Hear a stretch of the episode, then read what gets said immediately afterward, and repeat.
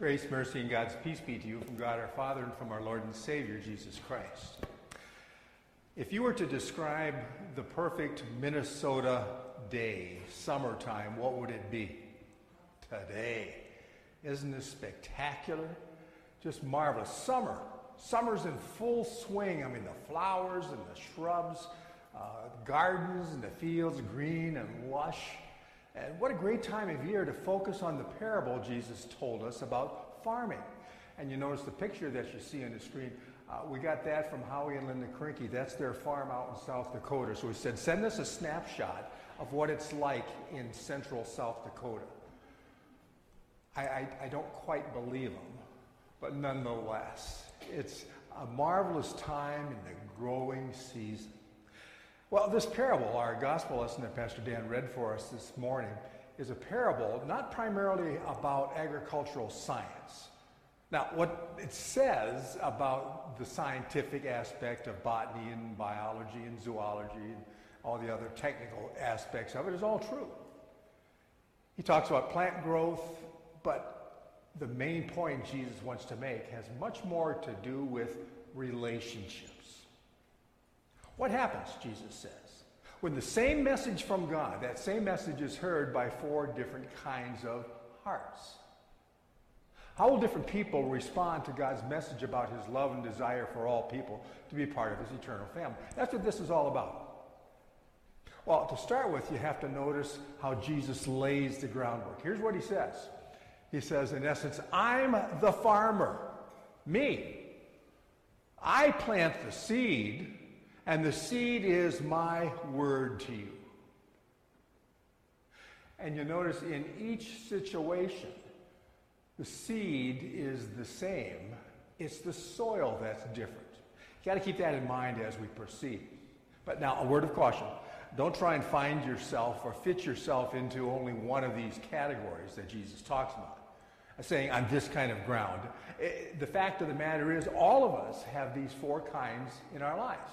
And one week I can at the same time be all four soils. One time I can be callous. Another time I can be impulsive. Another time I can allow things to crowd into my life. And at other times I'm really receptive. So this morning what I want us to do is to look at these four kinds of soils, four kinds of hearts. Same message of God's love for people. How do people respond? Now, the first one is hardened soil. Hardened soil. And I call that the defensive heart, a defensive heart. Now, the hardened soil represents what I call the defensive heart, that is, someone who's resistant to God's word. See, back in the Palestinian days, the plots of lands are not big. We think of a farm. We think of hundreds of acres, perhaps. But back then, a farm plot wasn't much more than what we would call a glorified garden, just a big garden. That's about all the space they had. So they didn't waste a bunch of space. They would have not farm fields. They would literally walk either at the edge or down the middle in some fashion, but they would go the same place time after time after time. And since it's the same plot of land, year after year, generation after generation, that place where they walked got pretty well packed down, the paths between the rows. And as this farmer walked on the paths year after year, they became hardened, kind of like asphalt or concrete, pretty hard. As a result, they would never bear anything. So, it's springtime. You're ready to plant the crops. And as he's out throwing the seeds, he's trying to be judicious about it. He's trying to put it where the soil is good and will grow. But you know how that, if you've ever tried to throw some seed, grass seed perhaps, you know it doesn't always go exactly where you want it. Inevitably, some seed would fall on the packed, hardened ground. And because the ground was so hard, the seed wouldn't spring up, ever. Well, that's not good for the farmer's crops, but boy, oh boy, the birds loved it. Whether they were sparrows or chickadees, whatever it might be. They come along, and they get a free meal out of the deal. As a result, there was never any fruit from those seeds. Well, the reason why I say that's a defensive heart is because I think that soil situation represents the kind of person with a closed mind. He rejects it, what God is saying. He's unwilling to listen on his own, saying, I don't want to hear it. I'm positive you know people like that. And as a result, God never gets through to that individual. Now, I think there's several reasons why people want to, as the gal does, put the fingers in the ear. I don't want to hear it. First one is pride. Most of the time, I think pride is nothing more than a smokescreen. It's a smokescreen for insecurity. You know, I know the times they start bragging about the Packers or whoever it might be, but we won't go there. You start bragging and start telling people and start building yourself up. That usually means down inside I'm kind of insecure. I don't want to be admitting my weakness. And I'm sure not going to let you know, so I put on this pride thing and I'm not going to hear what you have to say. Another possibility of why we get defensive about God's stuff, and this, keep these things in mind as you're talking with neighbors, friends, family, is fear. Is fear. People become afraid of what God might say. He might be saying, we're afraid, I want you to change your lifestyle. Or I want you to make a difference in someone's life. I'm not always ready or receptive to that idea. So don't talk to me. I'm a bit afraid of it. That's another reason. Well, my friends, if that's your reason for being defensive, let me say relax.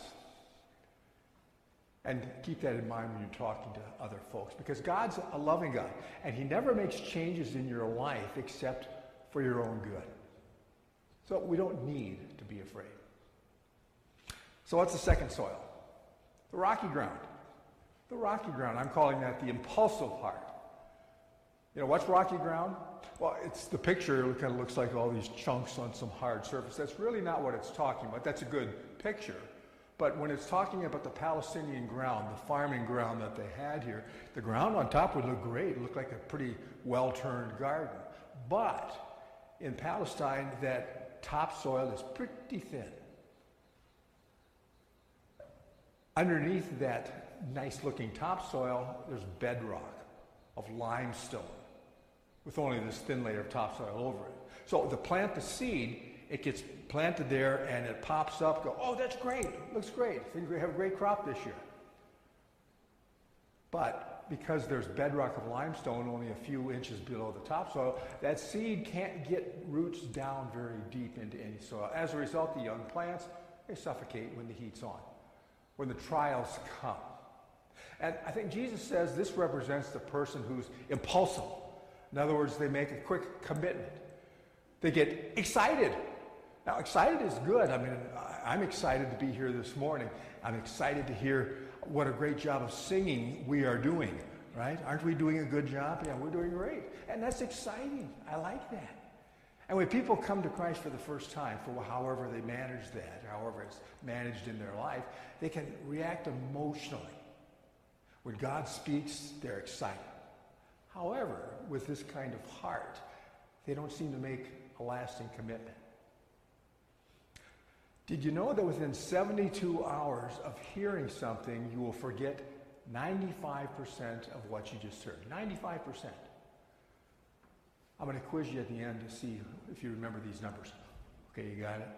Within 72 hours, you forget 95% of it. Oh, man. I know, not you guys here. You're the exception. I can come in here on Sunday morning and get all turned on and excited. I'm ready to take the world on, live for Jesus Christ, be the number one perfect saint.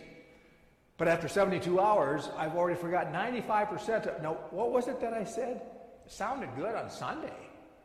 But what was I going to do? Doesn't take long to forget. Well, Jesus is in essence saying this is the second type of person. They hear the word. And they get excited because, gee, I'm a sinner. God forgives me. I'm going to heaven because of Jesus. I love it. Let's go. But it doesn't seem to last. That enthusiasm fades. Now, those of you who have spent some time on the farm will know that one of the most successful crops in the United States is, you know what? Alfalfa. Hay. Cattle, horses, whatever. Alfalfa. Grass, so to speak. And the reason why alfalfa is so successful and productive in growing is because it can withstand tremendous heat. And the reason why it can stand with tremendous heat is because alfalfa sends its roots down deep. I'm not talking inches. I'm not talking even a couple of feet. They can go down as far as 20 to 25 feet deep. There, the moisture, the nourishment can be found, and as a result, the alfalfa grows and thrives and comes back year after year. Well, if you're going to make it through the trials of life and hassles and the problems, there's bound to come many of you that come. You know, many of us, we're going through them right now. We got to have roots. The issues that are going on, whether it's jobs or whether because of COVID 19, that we got to wear masks and be careful where we go, and then the social unrest, the riots, and all these different things going on. That can undo, and I'm afraid there's going to be one of two things happening with the folks today. Either they're going to become stronger in their faith if they're a Christian, or they're going to become more bitter. I'm hoping for the former. And part of the reason that they become stronger is if they have the deep roots. Otherwise, you'll be a shallow Christian, superficial Christian. And then when the sun, the heat, the pressures come out, we wither. We don't want that. We'll fall apart. Okay. How do we develop these roots in our life? Well, it's not really that tough. I mean, looking around here, you're all folks that have spent many, many years and time in church and Bible study and so on. So you get it. It's not overly complicated. How do you develop roots in your life? First is through the Bible. Reading it, thinking about it. Other thing we're going to do, and we're going to do it next week, we'll explain next week how we do communion. But that's another important way. It's been starvation rations without that these last months. But starting next week, we'll be doing that, and we'll explain that then. But just to give you a little preview, it's going to be single file down the center aisle and being served up front and then returned down the side aisles. But we'll explain that next week. But that presence of Jesus, body and blood, in with and under the bread and wine of communion, a second major, major way of strengthening. And the third way of being strengthened in our faith is worship and fellowship. What you're doing right now. Good to see you. Good job. You're doing what needs to be done. I said worship and fellowship. Now, in part, these last several weeks, out in the park here, we have a number of our gals have gotten together. They bring their lawn chairs and they sit under the pavilion and they just kind of make this big circle. And I'm not real sure. I think there's some Bible study, maybe. I do tend to think there's a lot more opportunity to be with each other. And that's a good thing. That's the fellowship. I'm looking forward to where we can do it more on an extended basis here.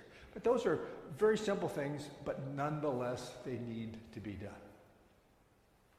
Gain a deep root of faith so when the trials of life come along, we've got roots to stand up to the heat, to stand up to the pressure, to stand up to the stress. Well, and then that third type of soil that Jesus talks about is the one that ends up with commingled with weeds, And I categorize that as other concerns and interest in our lives, things that take away from the carrots and potatoes and tomatoes. All those things that take up our time and prevent us from getting to know God. And I think this has been a very difficult time because we've had a lot more freedom in the sense of the calendar. Is this Wednesday? No, wait a minute. I think this is Friday. No, wait a minute. This is Sunday. They get all mixed up. And so many things are coming at us that it's easy to lose focus. And a weed, the definition I'm working with, is all those things that take up our time and prevent us from getting to know God. I think folks who are always on the go are probably the most in danger of this temptation. We get going so fast. We have so many things that clamor for our attention. It seems like everybody wants a piece of our time. And all the commitments that we have in our lives divide our loyalties. Well, no big surprise, but we can't do it all, can we? And sometimes, who gets left out? God, right? So my definition of a weed when it comes to spiritual things is a misplaced priority and anything that you put before God. Notice what I said, anything? Does that mean that we shouldn't have fun? No, not at all. Nothing wrong with having fun. Having fun's a good thing most of the time. It's not wrong to make money. We should use our abilities and talents and opportunities to earn a living and support our families and share with those who have less than we do. That's one of the things we've been doing even in our absence. We're doing some of these collections, both for ICA, in which we've partnered with other groups, helping out in downtown Minneapolis for all the stuff that's going on there. You know, if you've been following along on the web, part of that collection twice a month is there because we've been blessed and we want to share with those who have less. Well, what's Jesus' main point in this entire parable? It's pretty simple, really. I want to be first in your life. That's not a bad thing. Because when he is first in our life, there's a lot of good stuff that happens. I love this promise. You've heard it many times yourself. But from Matthew 6:33, Jesus says, "Seek first the kingdom of God and his righteousness." And then what's the follow-up? All these other things will be added unto you. He's saying, I'll take care of you. You keep me focused. You keep me in focus. I'll take care of you. And boy, we have to depend on that right now, don't we? In the culture we're living in. I'm going to give you what I call the Randall Neal paraphrase of this verse. I think I did a pretty good job. See what you think. Here it is, Matthew 6:33. Put God number one in your life, and I will bring everything else into focus. Your job, your family, your retirement, your recreation, your friends, your social interaction, everything. He says you put me, notice capital M, that's talking about God, Jesus, at the center of your life, then all these things have their proper place. But if they start demanding more of my time so that I don't have time for God, to serve him or listen to him or whatever, then it's a weed. How did I do? I thought I did pretty good in paraphrasing that. And you probably have your own version of it, but it gets the point. That brings us to our final soil type that Jesus talks about. And that's the good soil. The good soil. I'm calling that the noble and the good heart. I love that illustration, the heart with the halo about it. Yeah. What is the good soil? Well, the seed on the good soil stands for those who have a noble and a good heart. It's a heart where the Holy Spirit has worked in with positive results. The faithful Christian's heart is a result of God, the Holy Spirit, working in you. Whether your faith was begun early in life as your baptism, as a baby, or perhaps later in life as an adult when you've heard the Bible truths about Jesus for the first time and how God has created and now sustains that faith in your heart. My friends, because we know it's that life-saving knowledge and acceptance and trust in Jesus Christ as Lord that makes you one of Jesus' own. And the Holy Spirit does that for us, and we're grateful. And being a Christian is exciting and rewarding. But you know, it also involves a bit of work. Oh, not working trying to get to heaven, we know better. Because faith in Jesus has already taken care of that. But as a child of God, what? I'm expected to represent my new family. I'm expected to use whatever gifts and talents and abilities, opportunities come my way to bear fruit, to pass out and share and give away what I've first been given by God. Did you know that 53 times in the New Testament, God says, I want you to bear fruit. Jesus says, by their fruit, you will know them. You know, for my entire ministry up until these last 17 and a half weeks, I've been able to look out over the congregation. This is my 15th year here at Zion. And when I look out and see your faces, today I see your eyes and your ears. But over the time, when I see your faces, I see folks in this church who have potential to become great spiritual giants. I mean dynamic Christians. Using your unique gifts, and I know so many folks say, well, I haven't got any gifts. Saying, yes, you do. And so many of us have those unique gifts and skill sets that we can literally shake the West Metro area of the Twin Cities for Christ. So in these next days, and weeks, I want you to be thinking, I'm going to call it a challenge, if you will. Challenging you to do several things. Number one, think. Brainstorm in your own mind. You don't have to be talking to anybody else, but just to be thinking. I want you to be thinking about maybe one great big thing, or maybe a little tiny thing. I don't care. But one thing that you can do or say or make that would reflect favorable on Jesus. What a number of you have done. Just on that note is these things. Some of you here I know have made these different masks that we're passing out. Others are part of the collections that we've been doing with ICA. Some of you it's been a phone call. Some of you it's gathering together in your lawn chairs with your neighbors. Whatever it is. What is it that you can do that would reflect favorably on Jesus? Whether it's a business life, your social life, your family life, what could you say or do that people would have some taste of what being a Christian can be like? And that they might think about it in their own life. You don't have to tell anybody, but be thinking this week. And for the young folks that are Christians in our midst here at Zion, what an incredible potential that they have to represent Christ in their surroundings. Because teenagers today, they know stuff, Christian kids, godly stuff that so many of their peers have never heard about, don't know what it all means. Think of the impact that one teenager can have on somebody else, simply by sharing what you already know. Nothing great out of the ordinary, but as a Christian, something you know and believe already about Jesus. Wow. But something's stopping some of you from bearing fruit, isn't it? Perhaps you need to get rid of some of those weeds in your life. Maybe some rocks. And I can't tell you what they are. I don't know what they are. But you do. What is that thing that's hindering, that you don't want to give up, or you don't want to think about, or you don't want to do? Ask yourself, what's keeping me from total commitment to Christ? Because, my friend, God wants you to have a caring and sharing heart. God wants you to develop an open and receptive heart. God wants you to develop an open and receptive heart which is sensitive to the needs of others around you. So, why not share what you know and believe with someone you know who isn't connected to Jesus? And perhaps, just perhaps, as a result of your fruit, another soul can join you in heaven.